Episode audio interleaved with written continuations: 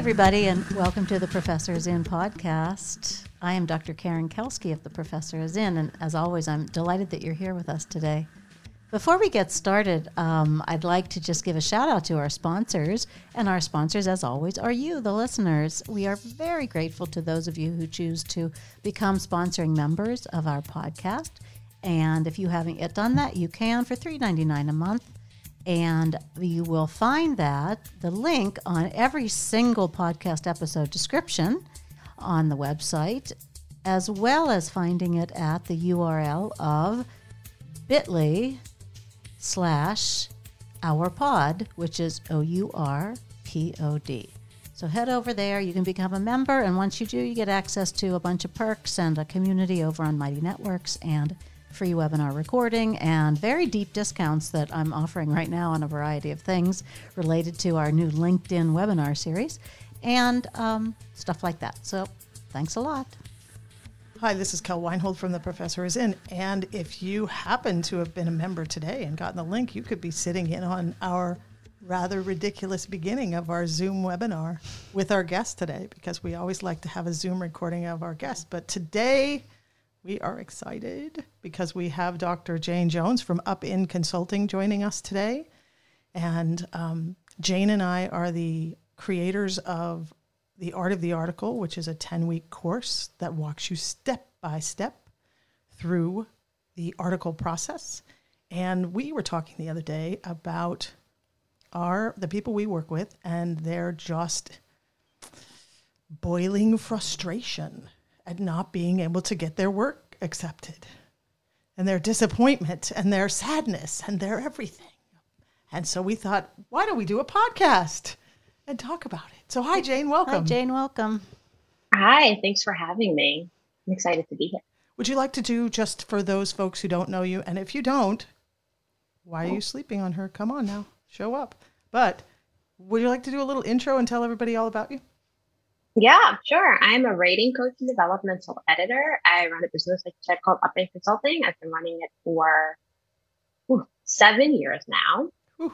Feels like a decade. and what I do primarily is help academics learn how to write. So, in addition to the Art of the Article program that I have with Kel, I also have a book coaching and editing program called Elevate which helps primarily tenure track women write their first academic book, hmm.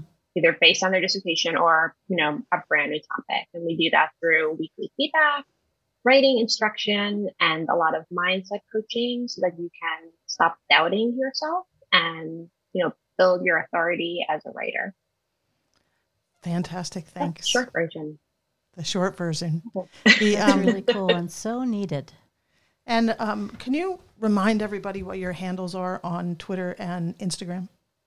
Sure. On Twitter, it's Jane Joanne, J A N E J O A N N.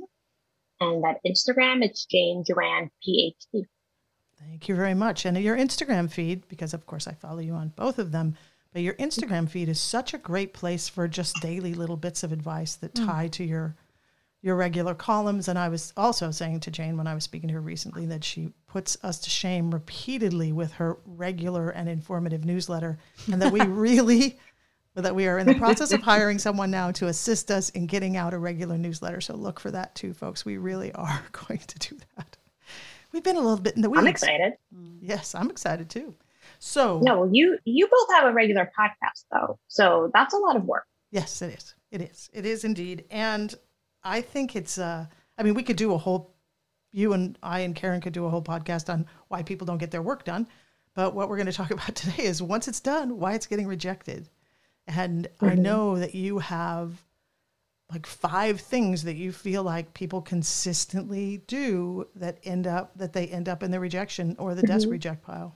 And let me just before we get into the nitty gritty, let me just interject that this is some of the content that you cover in Art of the Article, right? Yes. Mm-hmm. Yeah. So, yeah. Um, all everything that.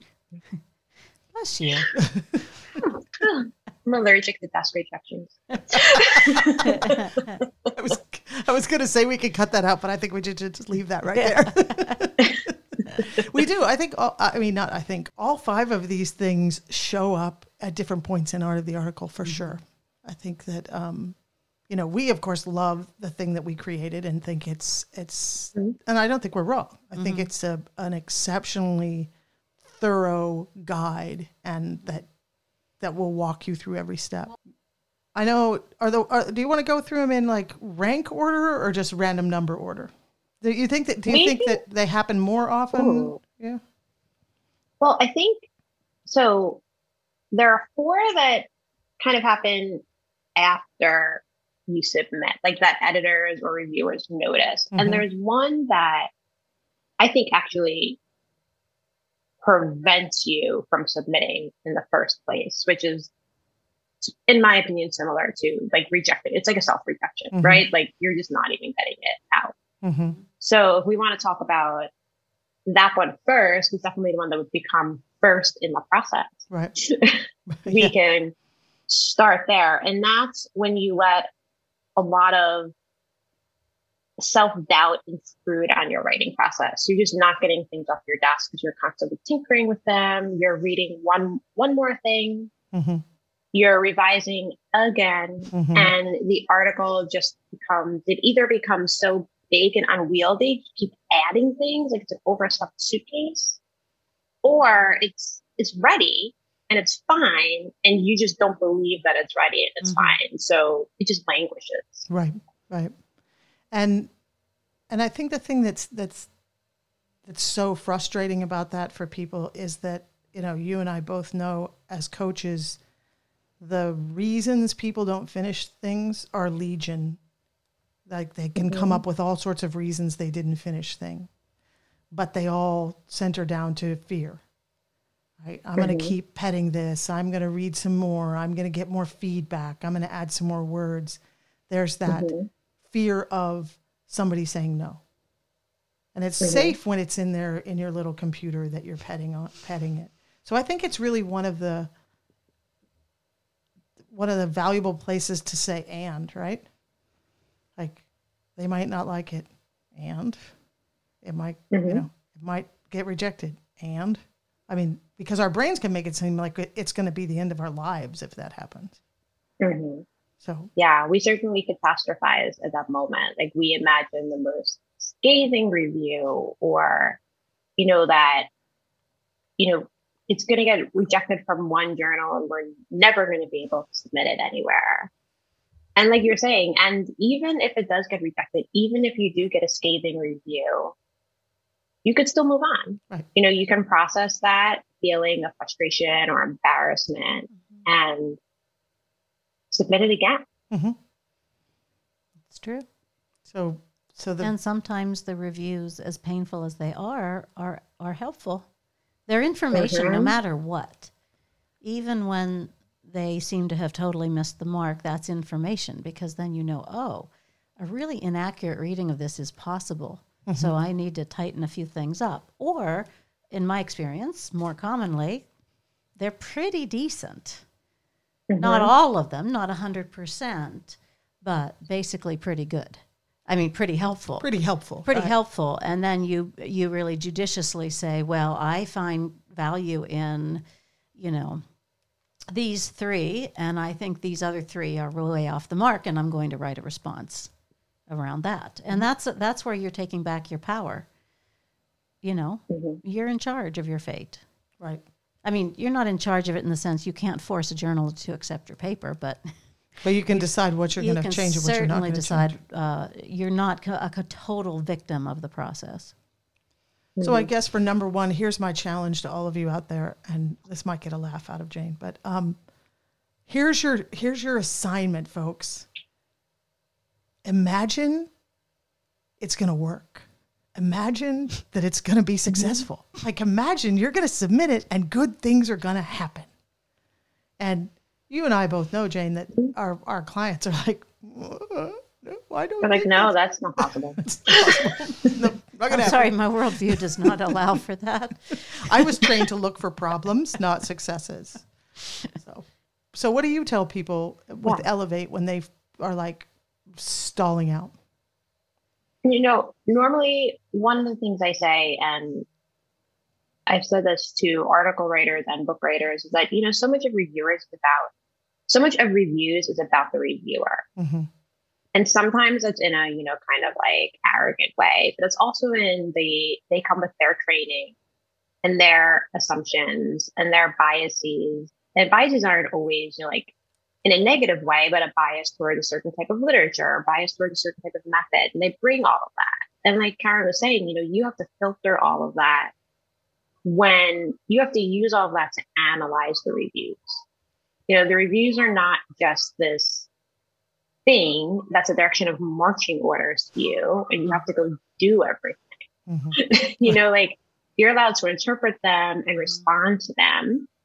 And yes claim your authority as the author you know so reminding people that they have the ability to do that and people are often and i think this is one of the you know mysteries of publishing that when people learn that for the first time a lot of people are surprised. They're like, I don't have to do every single yeah, thing right, reviewers right. tell me. Yeah.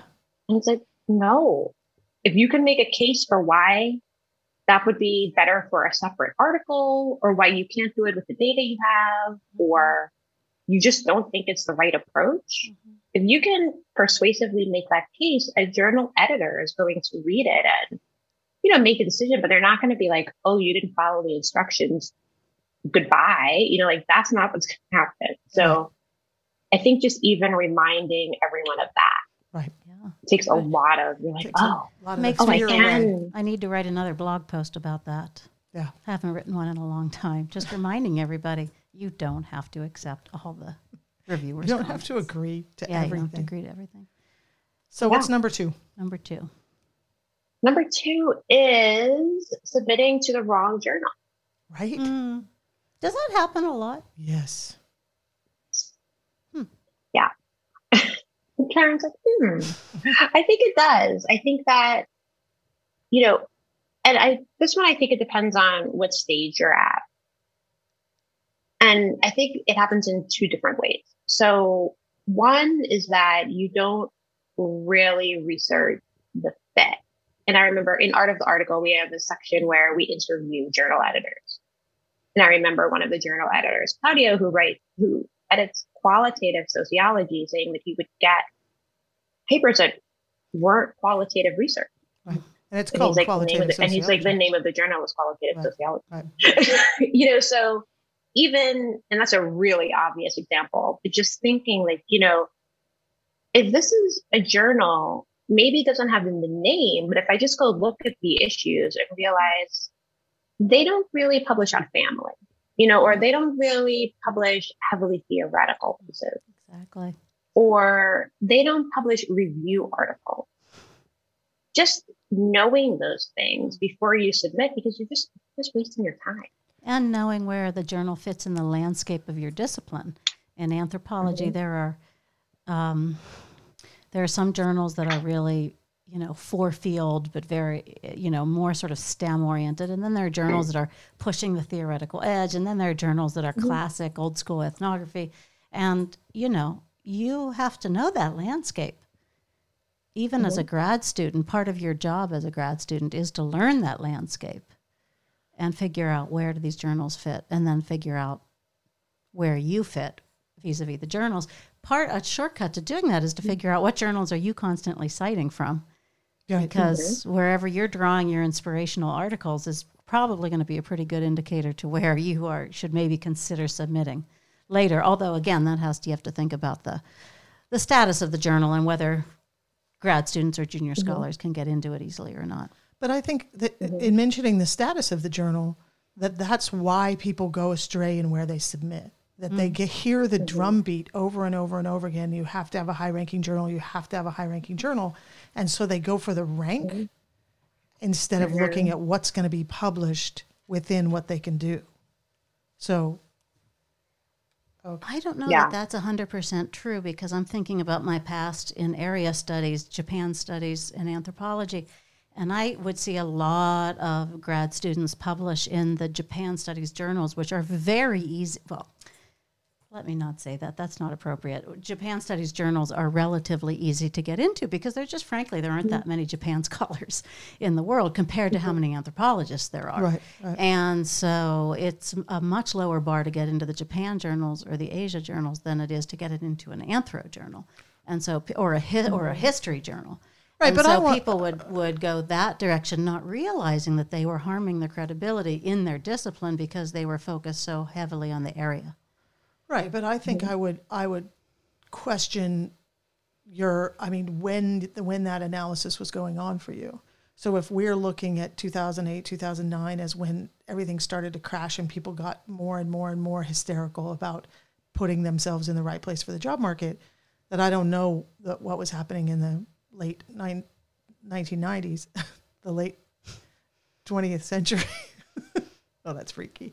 Anyway, that that I don't know. It's it's just kind of interesting to think about whether that shifted over time because I hear people so much obsessing with the the status of the journal, and wh- I feel like Jane, when you and I Yeah. were doing the art of the article um, beta test, right? When we were working with all those different people in person with the material, so they could work through it and tell us where it wasn't hitting the mark and where it was. I felt like we heard that a lot. Do you remember that, or is that am I just making it up? No, I think we did. And I think, you know, my background discipline is sociology.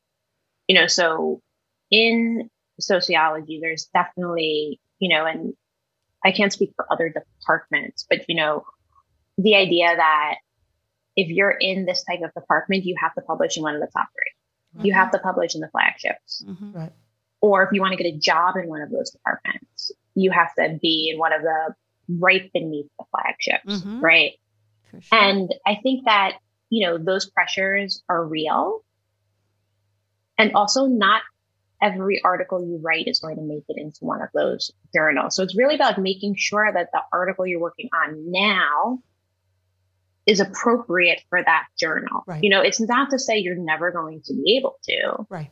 but, and then doing the work to craft it for that journal. Like, Mhm. there are certain moves you need to make Mhm. to qualify for a journal like that. So when you talk about submitting to the appropriate journal, as much as it's about picking the journal, it's also about the way you craft your article sure. to match that journal. I think a lot of people, well, not a lot, but I don't know how many actually, but you, know, you write a journal, you write an article, it's done, and you're like, okay, where should I submit it? Right. The exact And we teach opposite an approach. Opposite approach in art of the article. We're like, you should really start thinking about that earlier. Right. You know, because you could save yourself a lot of grief Mhm. when you write, for instance, a 12,000 word article and then you go to look at the journal and they have an 8,000 word limit. Right. And Right. you're like, well, there point. goes a third of my article. Mhm. what do I do? And what do you do with it is it isn't enough to become a second article. Right. You, have 4,000 words. What are you going to do with that? Right. So, good point. Exactly. So you've just put yourself in, you know, a situation again where had you done a little research in the end, you could have saved yourself a lot of grief. Right. You know, and trying to submit it there and being like, oh, well, let's see what happens. It's not going to happen because they have production costs. hmm And especially now, paper's so expensive. Right. but, you know, they're not going to be able to fit your 12,000 word article into their 8,000 word journal. And frankly, they might be a little annoyed. Oh, yeah. Did you the try? is going to be seriously pissed off, and they don't have time. They're not going to waste their time negotiating or something with someone who's just flagrantly disregarded their submission um, instructions. They're just going to be like, no. Well, and I can tell you as a as a former magazine editor that this is this is one of the the sort of daily fury points of just these consistent mm-hmm. submissions where the mm-hmm. first sentence in your head is did you even look at what we do? Mm-hmm. Did you look at it? Because if you did, you wouldn't have sent me this. So, and I think it's a big switch for academics to think about in advance what's your outlet before what's your product. You And know, that's a hmm. journal. I mean, that's the the journalism influence thing of like, no, you have to think about your outlet. If you're a writer, you don't send off something to the New Yorker because it was a good article. You Right. send it off because it matches the New Yorker style. Yeah. It doesn't match. Pick another one. I don't know. Um, Right. You know, travel Yeah, this Oregon. is the Atlantic. Yeah. Right. right. Well, what's super interesting is this level of pragmatism and strategizing is exactly what I constantly have talked about for 10 years about the job market, which is that, yeah, you have your research and your, you know, your theory and your data and all of this stuff and the point you're trying to make, and your agenda. But none of that means anything until you've translated into something that you will get a job so you can keep doing it, Mm-hmm. or that you translates it into what a journal needs so it can get published. Mhm. And that's kind of anathema. The, that kind of strategic instrumentalizing thinking is anathema. Used to be really Mhm. to a lot of humanities folks, definitely. Yeah. Nowadays, much less so. Now the idea that you have to strategize is more accepted, but but it's very similar. Yep, it is. Yeah. It's like your And I ideas don't exist out in a, you know, I don't know. Yeah, in no, an they don't get to idealized like world. float. Yeah, they don't just float float. around like bubbles, you know. Like they have to, they have to I like, suddenly was thinking of Rumi, and I'll meet you in a field, and it's like my idea. I don't know. Anyway, sorry. yeah, and I think you know it's with anything like any job because academia is a job, and that's worth reminding people of. Like, what are the rules you can break, and what are the rules you can't? Right, Like, what can you get away with, and what can't you get away with? Mm-hmm. You can't get away with going over word counts mm-hmm. right. Drastically. Like, you can't. You know, maybe you can get away with you know structuring your literature review in a slightly different way, right? Or framing your analysis in a way that's new and innovative, right? But there are some things you can't get away with. So knowing how to negotiate like what is hard and fast Mhm. and where the flexibility lies is something you have to learn, you know, Mhm. like it's an epistemological approach, right? Like how can this be created? Right, right. sure. And it shifts over time because as you gain more Mhm. stature and status, you get to break more rules. hmm For those of us whose work is primarily with early career scholars and researchers, we're always like, you have to follow the most rules. Right. And don't and don't take advice from emeritus professors who are allowed to break all the rules. Right. You know, you have to Yeah. make sure you're getting accurate advice. Anyway, we've we've Yeah. talked a lot about number two. Shall we move? Yes. move Number on? yeah. three. And that just to add one more thing to that, like if you want to write on other platforms where there's more creativity, go for it. But recognize that like journals normally aren't a place for that. Right. Yeah. For better or for worse. You know, but there are other places you could share your knowledge and share your information. So it's not to say like you always have to be this like rule following robot. Right. Oh, absolutely. But like in this genre, there are stand there are certain norms you have to follow. yeah. And And, I a would- lot of well, a lot of people talk about how their blog post gets read by you know seven thousand people, and their journal article got read by seven. Right. And you know that's worth considering. On the other hand, the blog post will not translate into a CV that gets you a tenure track job, most likely. Unless you're at a place where inf- social influence Yeah, counts. You know, and then those that's shifting over time as well. So anyway, But I just want to just, I just before we go to number three, I just want to insert for everybody who's thinking about this and like, I don't write articles. There's nothing that we're talking about that doesn't have to do with every single piece of writing you ever do. A book. So it doesn't matter if you're writing a book or you're writing your dissertation or you're writing whatever. If you're not thinking about your reader, like you're the ultimate outlet for what you're doing, which is where in the opposite direction we see people go with dissertations, right? People write want their dissertation to, they act like it's going to be a published work on the shelf. and so they torture themselves trying to write a book when it- it's like it isn't a book. It's your dissertation. It's a hurdle. Just get it done. Right. But anyway, I just want to make sure to that be beautiful. Right. And it doesn't have to, just don't think this just applies to articles. Right. We just happen to be talking about articles. So, Yeah. I mean think about grant proposal. Like Right. you gotta follow all the rules. right, exactly. know Yes. how they do it and follow it. Don't play games. Like yep. no exceptions in a grant proposal.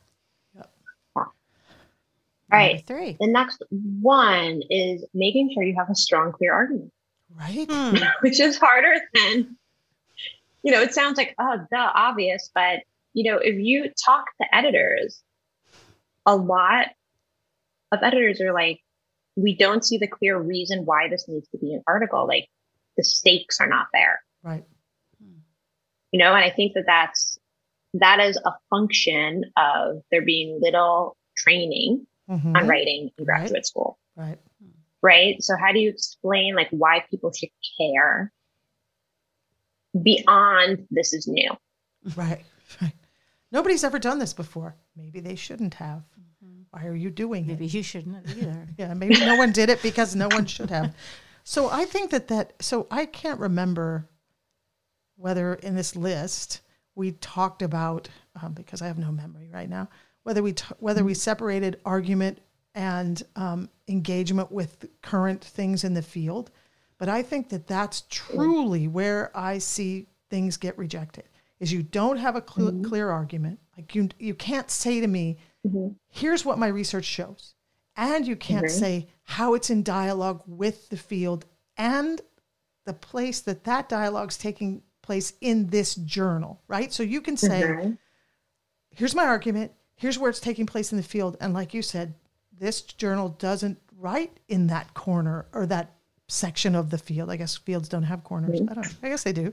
So, right. So, so you may have a clear argument, but it's not engaging with anyone else. Mhm. If you can't tie it to a current c- conversation, That's for sure. then they're like, oh, this doesn't even fit with what we're talking about right now. And I also think that's a place where young writers, they're like, I found a thing.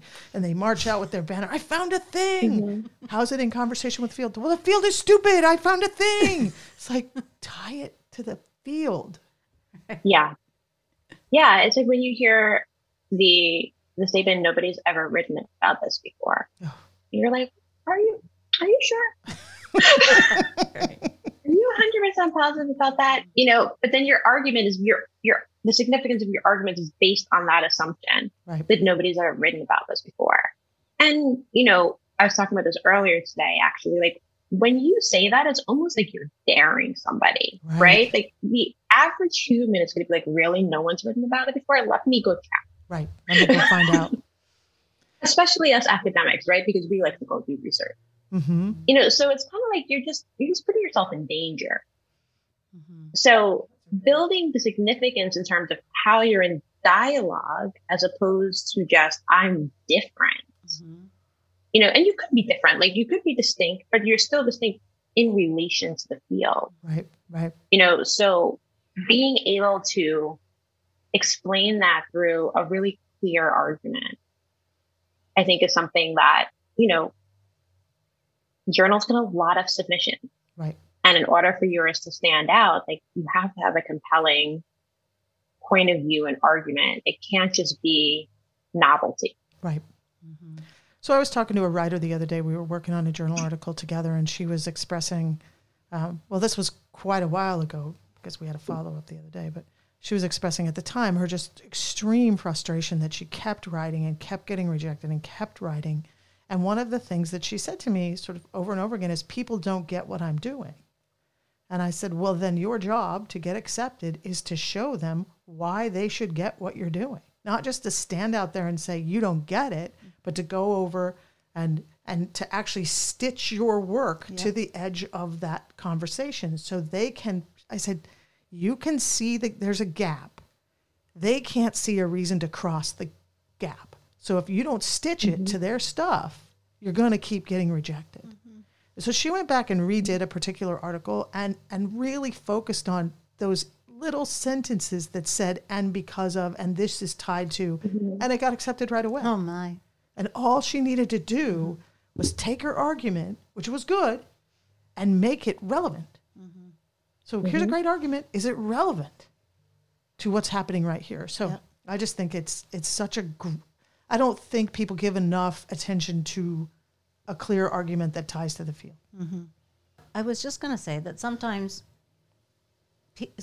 especially grad students and early career scholars are um, are not clear on how on how it fits into the Right, field right. at all, or that it or that they need to make that case, Right. or that Mhm. that they um, what am I trying to say? That they're that they're it's almost like um, it takes intellectual confidence to do that. I, I don't know that that was your client's issue, but I know a lot of folks don't necessarily feel that they're um, qualified to be in dialogue with these major, these published writers and Yeah. intellectuals Yes. who are already in the journals and maybe have been in the journals for the last 15 years.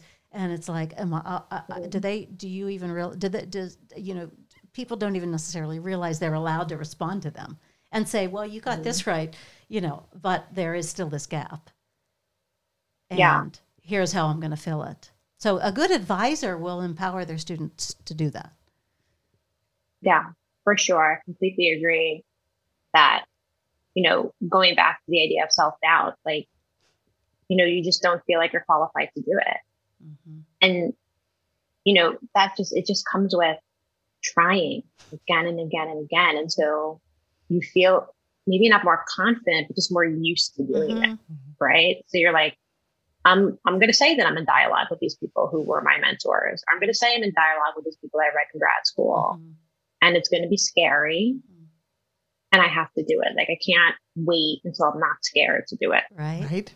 Sometimes when I edit cover letters or research proposals where people have to describe their research, they spend a lot of time asking rhetorical questions or they'll say thing they'll mm-hmm. say things like my dissertation takes up the question of and it asks what would happen if and it explores the concept of of such and such and it's like a series of sentences like that and then they move on and i'm like well you just said you just raised a bunch of questions and delivered absolutely no answers right. and did you write mm-hmm. an entire dissertation and go to grad school for eight years to give us no answers and sometimes they really don't know their own answer oh. and that's a failure of grad training but sometimes they really do know their own answer they just haven't been trained to actually like write it and commit to right, it and put it right. on paper and say indeed in contrast to others i believe i have found this so mm-hmm. I think that's true. And so, Jane, when you're working, when you, the all the years that you've been working with journal article writers, what do you see? I guess I'm really interested in what you've seen as the as the things lacking in arguments. I, I don't know if I my my question is really terrible, but I'm trying to get at this sense of like, okay, mm-hmm. all these people come to you and they don't have a well developed argument Mm-hmm. What do you feel like is the biggest um, gap or hole that you see consistently, or do you see consistent holes? I think that's a really that's a really good question to think about it for a minute. I think part of it is, you know, there's no kind of chronology or cause and effect. Like you're like, well, this happened, and then what? Right. Right. you know, like what what happened next? Like, did anything happen next? And it's not that you always have to have a causal relationship, you know, like to speak to the social scientists out there, but you know, one thing happens and another thing happens, right? So like how are they related?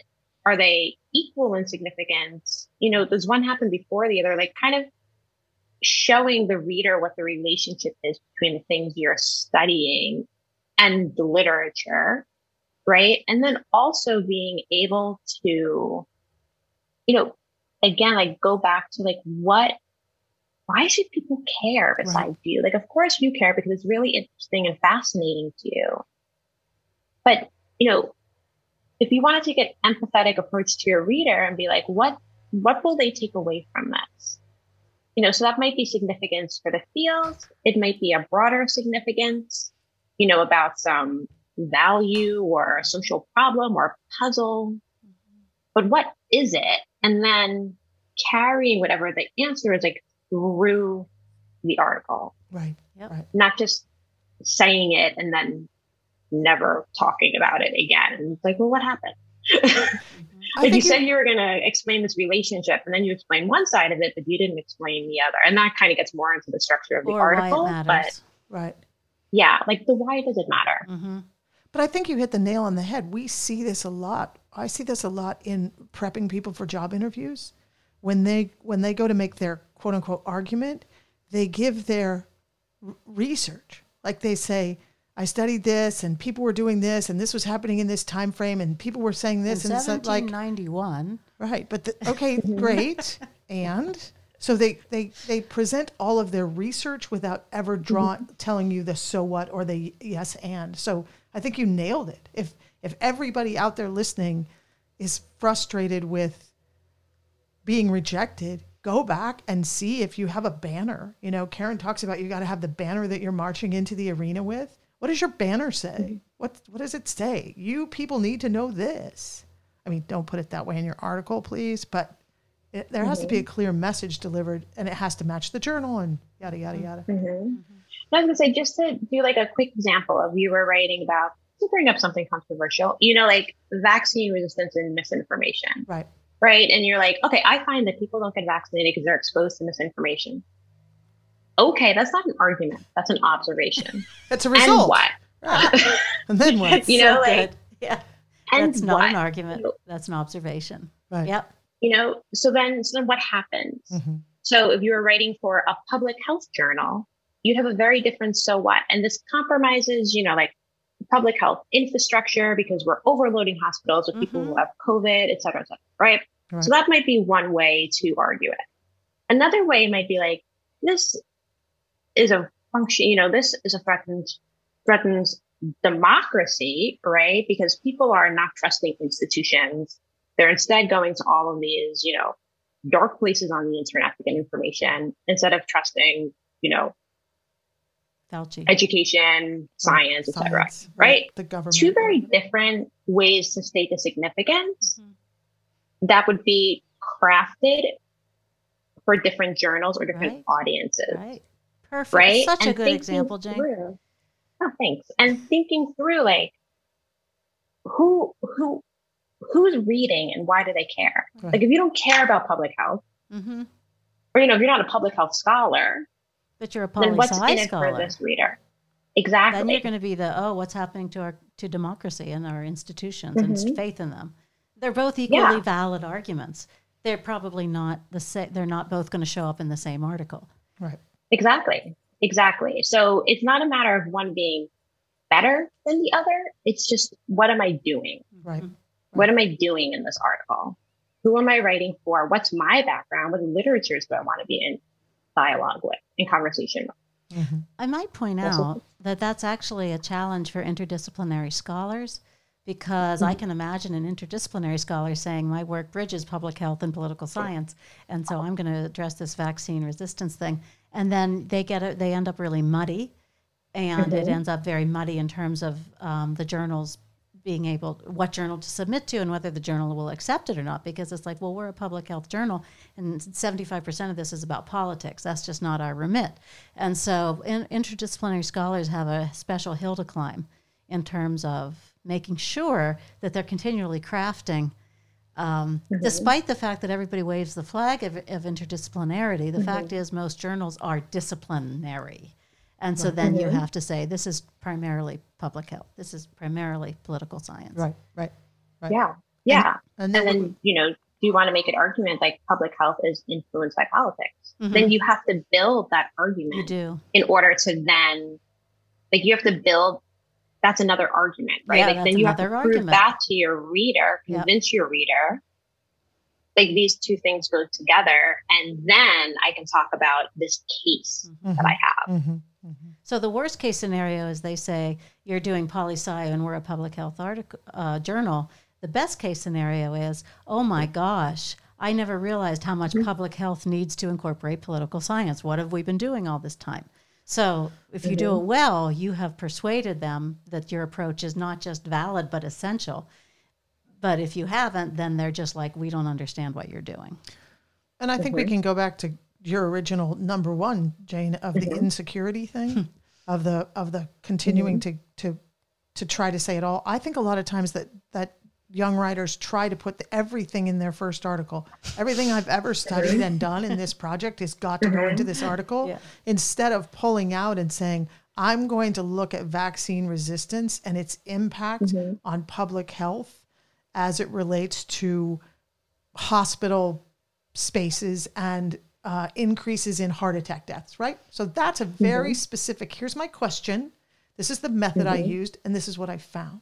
And instead, we'll see mm-hmm. people like vaccine resistance. It's affecting the hospitals. It's affecting public policy. It's affecting this. It's it's like wait, you've got There's Facebook. there's and- fa- right. So so getting a very clear question leads can helps you lead to a very clear argument instead of I am examining the ex- impact of vaccine resistance. Oh, well done, Yeah. you. See you next decade. Yeah. Yeah. And that leads to actually the fourth point, which is like being really clear about your approach and like what you intend to do in this article. Right. Like you were saying, like, I intend to address X, Y, and Z Mm-hmm. and not being vague about it. You know, I'm going to prove this argument through this type of analysis, this type of data, Mhm. And this really well crafted research question. So not just saying like I interviewed 100 people and they lived in the Midwest or anything like that, but having a really pre- having a lot of precision in your question and your method. And that might be, I could hear the humanities scholar saying, we don't do that, but you have an Oh. approach too. Oh, You know, don't you have an approach too, and it's method, you have an okay, and it's- and you explain it differently than social scientists do. And even among social scientists, you know, we explain it differently too. But even if you're just being really clear with yourself mhm. before you sit down to write, so you can have that more narrow focused analysis and not feel compelled to go in every different direction in the in the article. Yep. So this reminds me, of course, of our beta tests. This, you know, beta tests are a few years old now because of the art of the article has been out for a while. But the the humanities folks that we had in the beta test, that we intentionally had in the beta test, who arrived at every weekly coaching session saying, "But I don't do that. But I don't do that." And us spending our time saying, "You do that. You hmm. just don't put it in individual sections in your mm-hmm. article." But if you don't actually look at what am I looking at, why am I looking at it, how am I looking at it, and to what mm-hmm. end, your article is going to be a mess. Which is why I think humanities people wander in the wilderness much longer. I also think it under it's un, it it undermines the humanities to claim you don't have a method. So if you want to call it mm-hmm. approach, great. But to claim that you're not doing anything is to lie, basically. Well, the But- word theory does a lot of work in the humanities to stand in for methods. Mm-hmm. yeah. And I wish that people would just own that and say, well, if you're using a certain theoretical orientation, that means you're asking specific questions and you're reading your text in a specific way. And that is a method, even though we don't call it that. We call it theory. But the other thing Yeah. that I just want to point out is the coming at it from the cover letter world, the job application world, is that sometimes I get humanities cover letters and the the research, you know, paragraph will be like, you know, I explore, you know, the transnational iconography of the image of the ocean and the sea and the tidal elements and the tidal push and pull and relationship of humanity and or, and populations and cultures. And they'll go on and on and on like this. And I'll be like what book did you read? Right. what's what does it have a title? Uh, who wrote it? Right. when did they write it like the, people mm-hmm. forget to say the basics. Like i read mm-hmm. these three novels written by these mm-hmm. three authors who were writing at this place and time in opposition to this sort of political event or in or in tan- tangential with it. And um, and and and people in the deep humanities get so absorbed in their weird abstractions that they forget that readers actually do need to know who what when where and how. Absolutely. Mhm. Yeah. Yeah. And that putting all of that out there makes everything else you do easier. yeah Right. Like bringing the reader to the same page as you, or like catching them up with you, means that everything else you write, they're going to get so much more quickly. And you don't have to do as much signposting, backtracking, contextualizing, because you've explained all of that already. Mm. You know, so you're actually doing yourself a service. You like it's not to really say you just have to do this just because. Yeah. Well, sometimes It makes it easier for you. If you remember that you f- discovered this book, this novel, you had to read it for the first time before you de- decided to write a dissertation on it. If you remember, mm. oh, it's this novel by this author who wrote it at this time in a community of these kinds of, of writers, you remember that others are also journeying that same path. They're also encountering this mm-hmm. novel, this writer, this community. So it does really important work in terms of remembering who your some of your audience is. Mm-hmm. They're not mm-hmm. the pe- they don't live inside your brain. I think people Yeah. forget that. Right. They they live inside your head to, to frighten you into not writing, but they don't live inside your brain in terms of being able to understand In, what the hell you're in terms of about. understanding what what you're trying to do. Yeah. Yeah. Yeah, sure. All right. And then our last one is, I think this is Kel's favorite, which is about the abstract. Oh yes. Abstract. Abstracts are Kel's favorite. Everybody just hold on for a second. I'm going to make a statement. I need you to hold on to a surface so in case your knees get weak, you write the abstract first. Okay, are you breathing now? Everybody take a deep breath. Let your spinny head clear and and Jane's going to tell you why you write the fucking abstract first or at least don't lose track of it. when we teach abstract writing, we teach that the abstract is a roadmap for you. Right, right. So it gives you direction of how the article is going to unfold.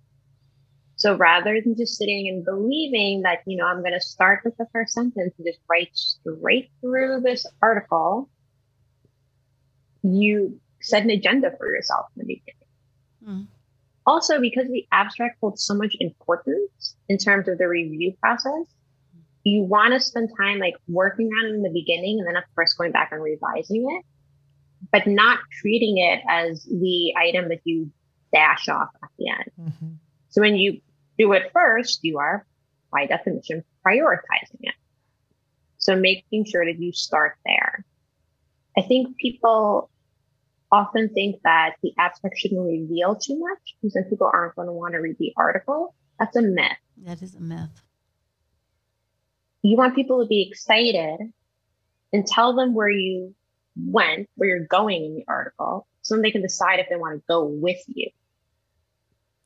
You know, so being really upfront and transparent in the abstract. And people are like, well, should I put my whole argument? Should I put my conclusion? Yes. Yes, yes you should. Yes. yes, you should. yes, you should. you should. It's funny the impulse should. to be coy that, mm-hmm. that, that permeates the world of academia of not giving things away. And I'm like, you know, it's it's okay. You you can tell us. I mean, yeah. the fear of ideas being stolen is, I mean, it's not nil. That danger is not non-existent, but but your abstract mm won't do it. Right. That's not where it no, happens. Your abstract will not do it at all. And also, you know, at that point, even if you think of the after publication point, if you want people to read your article, most people read abstracts mm-hmm. and then decide if they want to download the article. That's true. Right, you know that's what most people have access to before they have to go into whatever you know PubMed JSTOR situation. right. yeah. You know, so you want to make sure that it's a well crafted abstract, not only for the editors and the reviewers, but also for your future reader because that's going to, you know, I mean, I remember when I was reading, you know, like on the tenure track, like if the abstract wasn't telling me what was in that article, right. Mm-hmm. I'm not going to spend my time. Unless it was from someone that I knew wrote a lot in that area. I time is a factor. It's like I don't know if I can read this. Mm-hmm. For sure. You know, like and a good abstract will will lay out the topic It'll lay out the context. It'll sketch the methods. It'll mm-hmm. give. It'll have a, the theory, the theoretical orientation, if you have that, and the conclusion and the contribution, and that will, can happen in six sentences. Mm-hmm. Absolutely, and, and, each a sentence wow. per thing I just mentioned, and you've got an abstract. Mm-hmm. That's all you need. And I don't know if if um, I don't know if this will. I'm not sure this will make you feel good, Karen. But I tell people all the time that the best blog post mm-hmm. on the blog of the entire professor is in thousand articles of, on the blog years of blogging. is how to write a conference abstract. Yeah. And and if you can go if you can follow that model, if you have thought out enough to be able to do a rough draft of that model, which we mention in the art of the article, but we walk you through mm-hmm. step by step what goes here, how do you decide that? What, you know, and mm-hmm. that it is a work in progress. And I think you mentioned that sort of offhandedly that it will be, of course, mm-hmm. you'll be changing it, but it's your guide and it's the thing you keep adapting as you go along with the article. So it's not, mm-hmm. it's not your mandate. It's not like you wrote it, you know, hammered it out with a chisel and a hammer into stone. It's it's something that you keep as your as your you know your light that you're heading toward mm-hmm. and then say oh wow that changed. I need to change my abstract. So it changes all the way through the process. Yeah. Yeah and it can also keep you you know focused. When your article gets kind of unwieldy and you're like oh no i said i was going to do this thing right. and now i'm doing this totally other thing should I do it? Mm-hmm. Right. Maybe I should. Right. But I noticed that I'm doing something that's completely different than what right. I intended to do. Like having that awareness mm-hmm. is really helpful. Because you can clarify, uh, I have to go back to my original direction, or I have to change what I said I was going to do to reach the place mm-hmm. I reached, or this is actually two articles, one of which is going to go here and one of which is going to go there. Right. Like you have these different options, and they're all equally good. You just have to decide Mm-hmm. what do you, what is your data, what is your material support, and the journal. Mm-hmm. Right. Which is where I was going to go Training next is that the abstract also, Mm-hmm. working with the abstract first, you work with your abstract first in relation to the journal that you want to send it to. So if you look at the abstracts Mm-hmm. they're expecting, right? So this is the abstracts, this is how they publish abstracts, gives you a tremendous amount Mm-hmm. of information about how yours should be structured, which gives you a tremendous tremendous amount of information of how your article should be structured. I mean, there's just the, the yes, you're right. I could talk about abstracts for a lot. I'll just be quiet now. but truly, abstracts are my, uh, you know, th- But you my know, rant. the way that you're describing the abstract, and I think it's great. I think it's fantastic, especially for articles. But um, is very much akin to, and I don't want us to go down this rabbit hole, but it's very akin to what I talk about when I talk about outlining. Yes, yes. Mhm. It is the Mhm. way. It is very similar to the way that you outline. Yeah, like I'm going to put the Yeah. key points Except here. that outlines can get infinitely long. They can they Right. can expand to 20 pages. There's no harm in that. But an abstract is, has Mm-hmm. to stay at about six to 10 sentences, something like that. depending on your publication. Yeah. Yeah.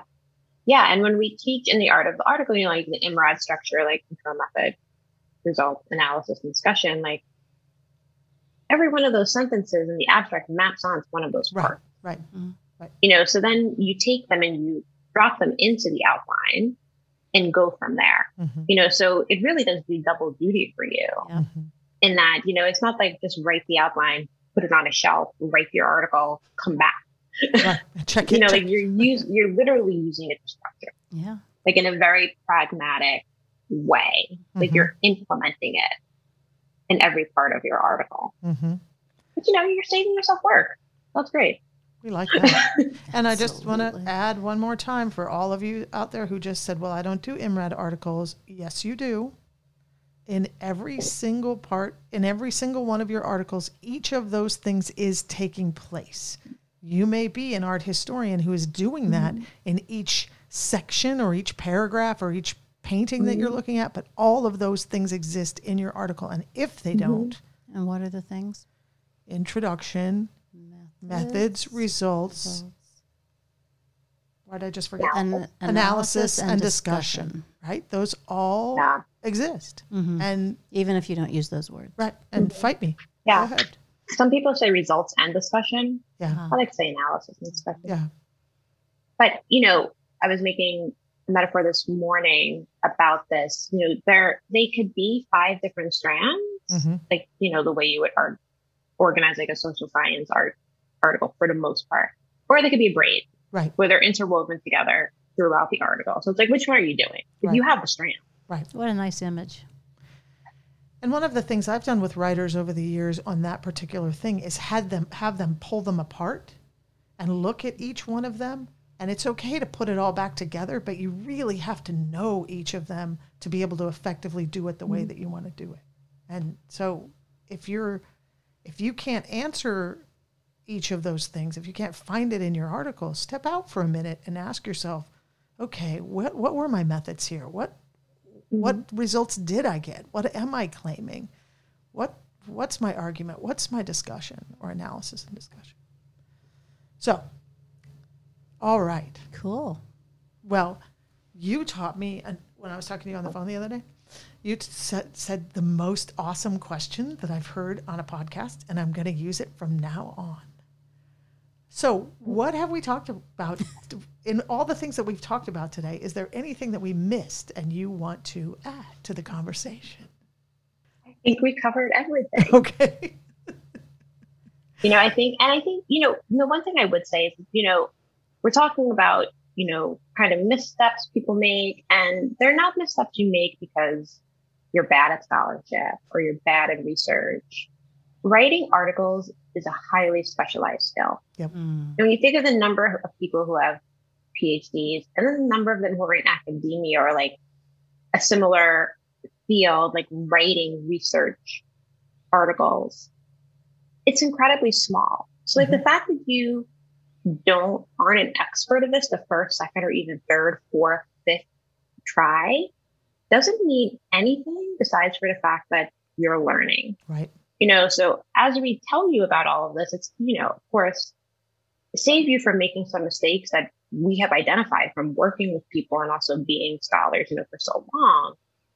But it's not to imply that, you know, you don't know what you're doing or you're wrong or, you know, there's some type of, you know, incompetence you have as a scholar. That's not the case at all.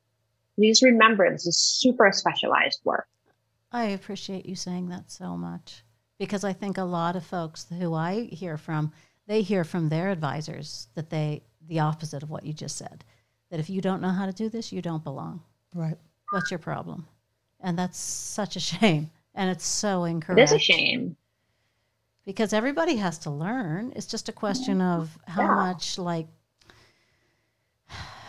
inherited knowledge did you come into this with? You know, how much privilege did you come into this with? Mm-hmm. And and what level what quality of advising did you get early on? And that's Mhm. really uneven. And some people um, you know, you have to learn it. So it's a question of Mhm. when and how and and it takes Mhm. time. Well, and and Yeah. and how many people went to graduate school and had a dedicated course on article journal article writing? Nobody. Nobody. Well, Oh, I you mean, know what? Not we did a survey survey, and we there was a tiny percentage that it had. Though Jane and I did a survey of, Mm-hmm. of you know, she I think you did it on Twitter, and Mm-hmm. we followed up in different ways, and it's a s- it happens, Yeah, no, I know somebody who does but a it's a class on that. super tiny in group Andrew. of people, and Mm-hmm. and I think you make an exceptional point that it's a super specialized thing Yeah. that very very few people do. Add that you get no training in it, and then that you're asked to perform at Olympic level. And Yeah. what other specialized field do we say? Okay, here we see you have talent. That's awesome. We. Now trained take you this we- right? Take this, take this. Well, no, it's like we see you. Yeah. We see you have speed. We see you have you know mm-hmm. drive. We see you have all this stuff. And you sat in some classes that sort of talked to you about form. Now mm-hmm. go run the hundred meters at the Olympics. Yeah. And you're like, Yeah, and then and be like, luck. why are you last? It's like, Yeah. because I don't have a, and, and you know, because I don't have anybody telling me, Right. which is, you know, so much of, uh, Yeah. you know, your motivation and the professors in Karen has certainly been um, righteous rage. And I think that, you know, when we first started talking about this, Jane and I first started talking about this, there was a little bit of that, like, nobody teaches them a fucking thing. We got to help people out here Yeah. it's it's it's not hard it's work Mm-hmm. but it's not hard once you accept that it's done a way Right. and you need to learn the way Mm-hmm. it's Mhm. and Yeah. Yeah. And I would argue even that even if you did have a course in grad school, if you had one course, right you know, people that whole MFAs learning how to write. Right, you know, exactly. like Mhm. most Mm-hmm. most professional people have continuing ed after they've like continuing legal education, right? Or like Wow. continuing professional development after they've earned their degree. exactly But for some reason, academia, it's like, oh, you know, go to a workshop and figure it out. And it's like, that's really not enough. you know, like this is something, a skill you have to hone. That's why we call it a practice, right? Right. Like, you have to work on improving it. So, you know, even if you did have a course in grad school, which would be awesome, and I wish more people did, it wouldn't be the end of learning how to write journal articles. right You know, there's so still so much more to learn and, you know, hone your skill and build your craft. And there's But you know, if you're going to do it forever, you might as well know how to do it the right way. right. You know, forever, like for all of your career. Mm-hmm. and if you're going to do it repeatedly in a changing environment with different levels of competition i mean getting back to the coaching athletes kind of things you know okay you have all this okay you went to all these different tennis things okay you became serena williams now we're just going to leave you without a coach for the rest of your career or we're going to leave you without any additional guidance on how to work on your backswing or whatever it is. Mm-hmm. so it's just that it is truly the one of the most toxic parts about the academy to me is this like here's a degree do all the stuff good luck mm-hmm. I wanted Yeah. to say that there are people who have there there there are variations in innate talent and aptitude. Some people really love to write. Some people are fast Mhm. writers. Some people have a really, even in the narrow realm of academia, they're really they have an artistry to it, and and then Mhm. some people don't. But there's room for for everybody past at a certain past a certain level. Right. I mean, you don't you can Mhm. write clunky prose in academia if you get your point across and you make an argument and do all the stuff we just talked about for the last podcast episode. Mhm. You're, there's room for you in academia. It doesn't have to be beautiful, which is actually a nice thing about academia, I think. But anyway, so you so you may you know fi- you'll be like I n- I'll never write like that person. Well, maybe you won't, or maybe you won't right now. Maybe you will later. But you know that's okay. You don't have to do it the way other people do it. Well, and it's just Yeah, like for your sure. yeah, just like whatever grade Yeah. teacher you had that said you want to get better at writing, right? Mhm. Yeah. Well, thank you for that those final Yeah, words that because was I great. think they were the that was the best part. yes. Oh, I don't know if I agree with that. I think our five points are very valuable. Who invited you to this conversation? Dang. So if you want more of this brilliance and instruction, then go and get the art of the article Which you can find at theprofessorisin.com Yes. under immediate help. under immediate help. But more importantly, if you have come to the end of this podcast and you would like a 25% discount to the art of the article in the month of October, email me at TNL, T as in Tom, N as in Nancy, L as in late, at theprofessorisin.com. TNL stands for the next level, which we'd like to get you to. So TNL at theprofessorisin.com, and I will send you a code for 25% off on registering for the art of the article in the month of October. And of course, if that all confused you and you don't know what's going on, you can just contact us through any of our many, many platforms Twitter, Facebook, DM, email, and we will make sure you get the Yes, information. we absolutely will. if that was too confusing. All right. Be fun. Thank you. I Take really care, everyone. it.